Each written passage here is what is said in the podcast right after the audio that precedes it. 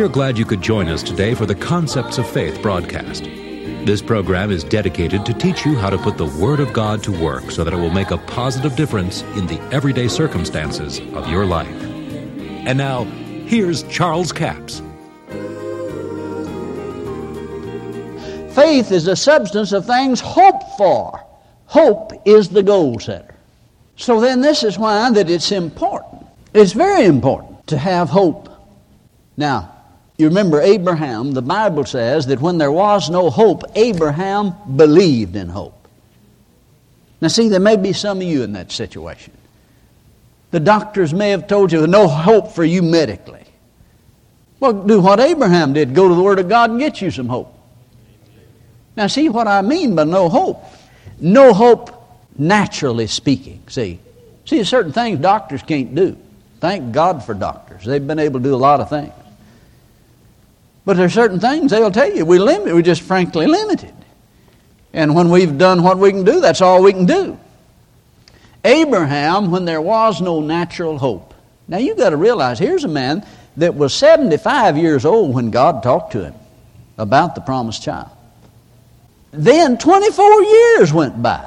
Now he had the promise all this time.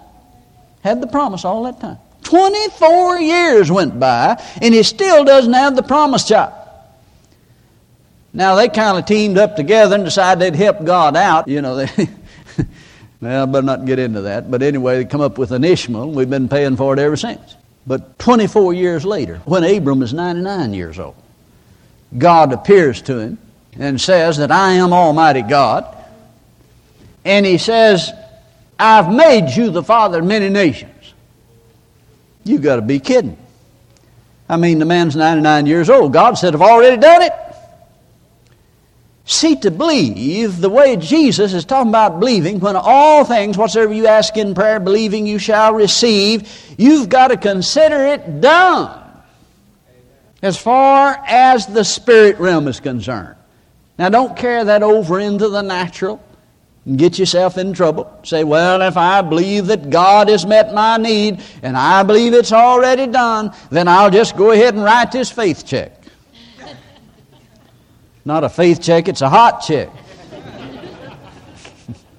See, somebody said, well, I'll do this and then God will have to put the money in the bank because, you see, that proves I had faith. That may prove you were ignorant.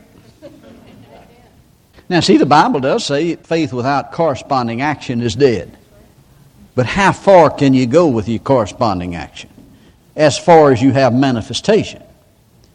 It's all right to write the check. Even when the money's not in the bank. But put it in the dresser drawer and don't mail it till you get the money in the bank. Somebody said, well, God will have to put the money in the bank before the check gets there. No, you'll be in jail before God puts the money in the bank. So be careful in that. Don't take what I'm saying as considered as done and go out and do something foolish. I'm talking about done in the spirit realm. You have a knowing inside. That I know, that I know, that I know, that I know that my God has already met my need. It's just a matter of it being manifest. See, positive in that area. Now, the only way you can get that way is to study, meditate the Word of God. Now, do everything else you can do. If it's a financial need, you know, sometimes people say, well, I'm going to believe God and I'm just going to sit down, not even look for a job, waiting for my ship to come in. Have you sent one out? If you hadn't sent one out, I got news for you. There's another scripture that says, he promised 100-fold return. But 100 times nothing is nothing. God multiplies our seed sown. If we don't sow, we don't reap. So be careful in that.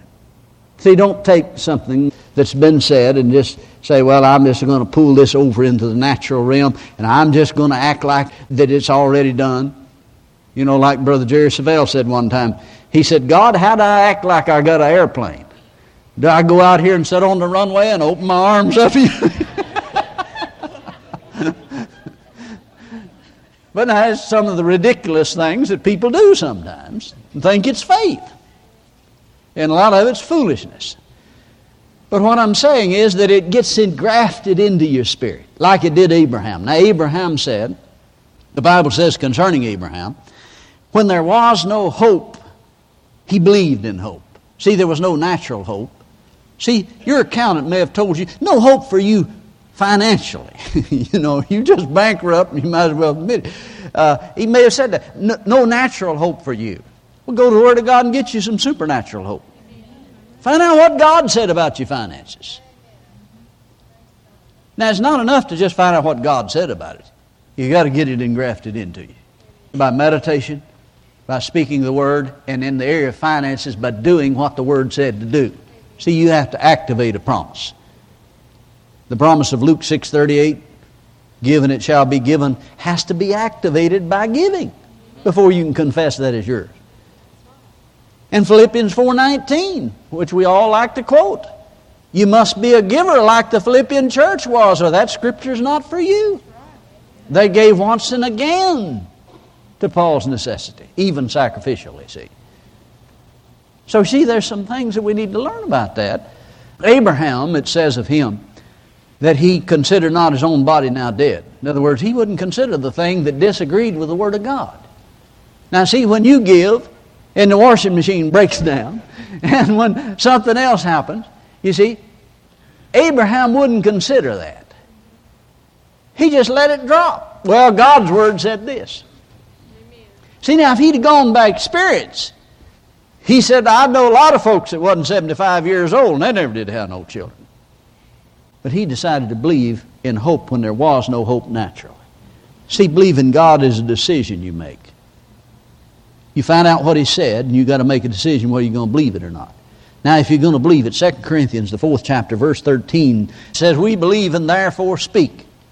Paul is quoting an Old Testament scripture, Psalms 116, verse 10, where Psalmist David said, I believe and therefore speak.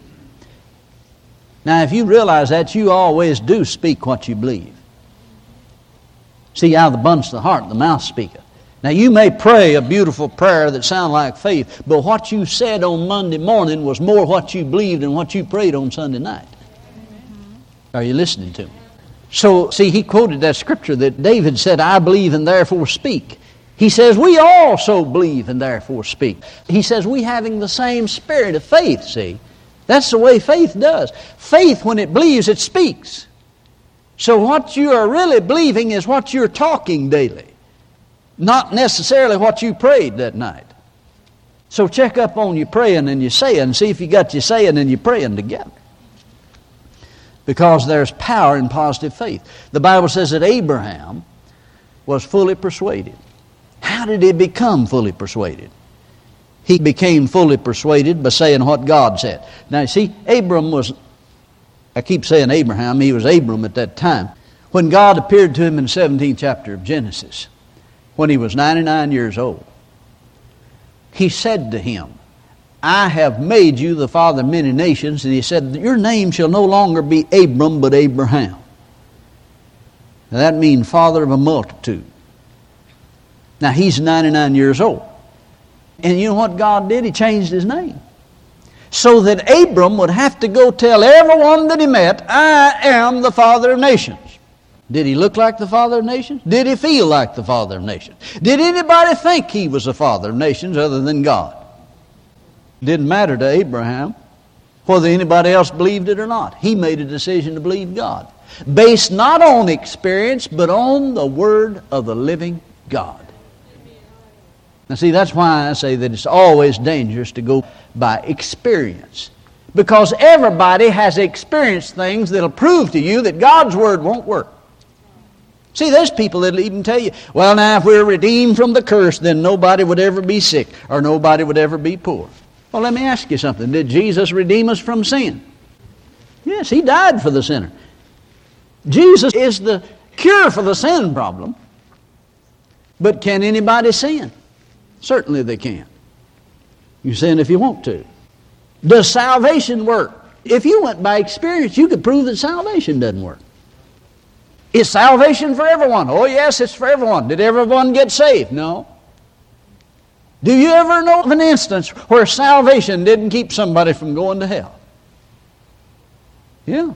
I know a lot of people that didn't receive salvation. I even know some that did and went back into sin. Does that prove salvation doesn't work? No, it proved they didn't work it. So see, if you go by experience, you can prove that salvation doesn't work. But thank God it does.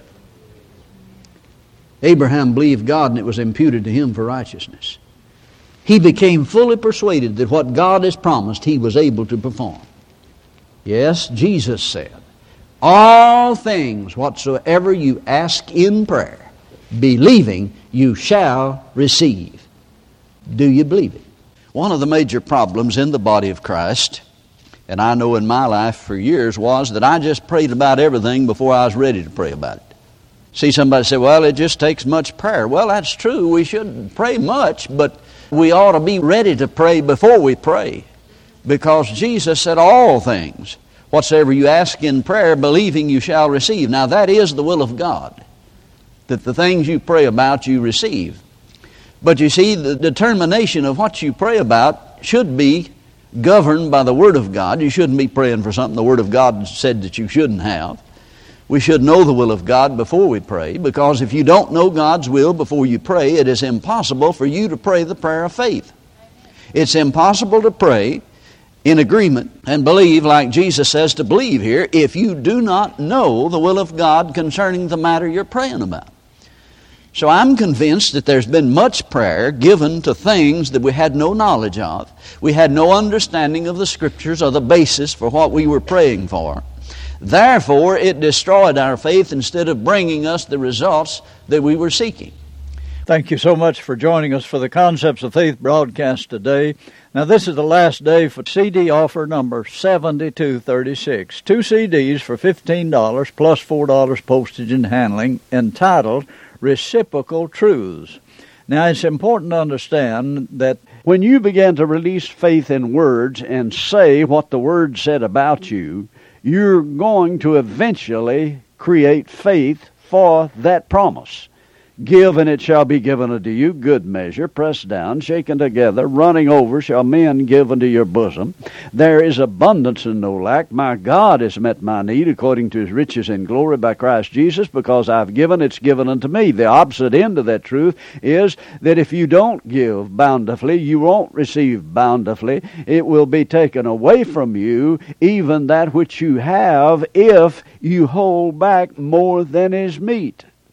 In other words, there is a reciprocal to every truth. Fear is the reverse gear of faith. Fear will cause you to say what the devil says and proclaim, we're not going to have enough. What are we going to do? Jesus said, take no thought by saying, what shall we eat? What shall we drink? Wherewith shall we be clothed? In other words, keep it on the positive side. Say, I know what we're going to do. Gas is $1.75 a gallon. We're going to believe God for the $1.75, the same way we believed for $1 gas back years ago. If you got the good word in your heart and you speak the word of God out of your mouth, you cause good things to come to pass in your life. If you're always speaking negative, negative things will happen to you all through life. So keep it on the positive side. That's offer number 7236. It's called Reciprocal Truths. 2 CDs for $15 plus $4 postage and handling, a total of $19. We have a toll-free order line, 1-877-396-9400. Until Monday, this Charles Capps reminding you the enemy is defeated, God is exalted, and yes, Jesus is coming soon. To order the product offered today, call 1-877-396-9400 or write Charles Capps, P.O. Box 69, England, Arkansas, 72046. A complete list of CDs, books, and DVDs are available online at charlescapps.com. Through the website, you can listen to this radio program again and subscribe to our podcast. This broadcast is sponsored by Charles Capps Ministries and our listeners in this area.